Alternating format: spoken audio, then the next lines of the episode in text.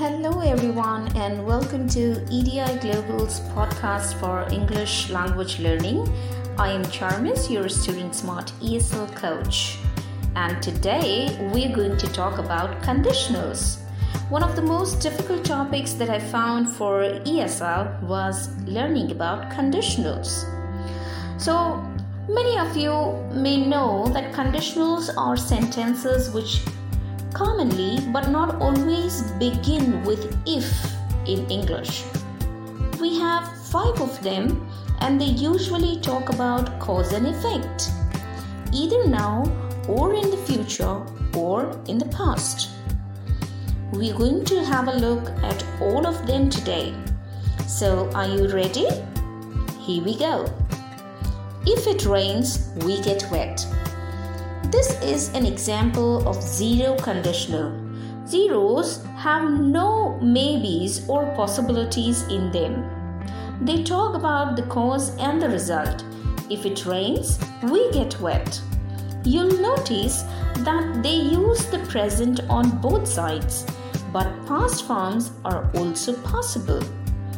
For example, if it rained, we stayed inside.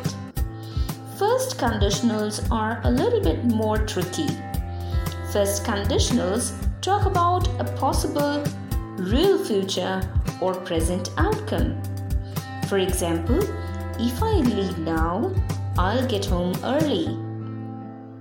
They use present tense on the if side and they will use the will with the plus of infinitive on the main clause.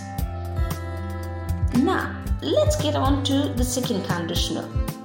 Second conditionals are, if I had $1 million, I would buy my mom a horse. That's a second conditional. It talks about a highly unlikely or most likely impossible outcome of a present or future situation.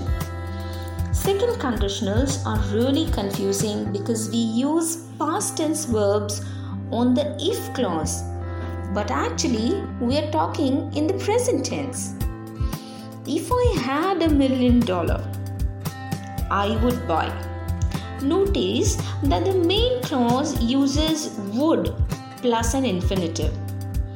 Did you get it? Good. Third conditionals.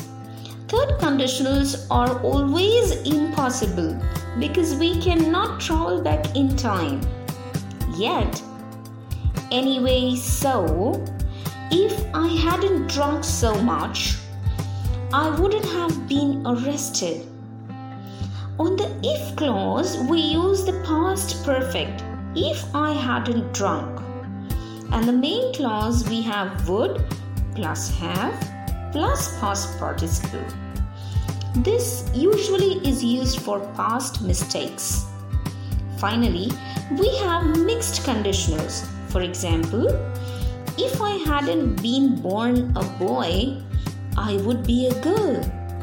Anyway, that's where we take half of one conditional and half of another conditional and mix them together. Usually the third to second one. I hope this helps you to learn the conditionals better. See you next time. Bye-bye.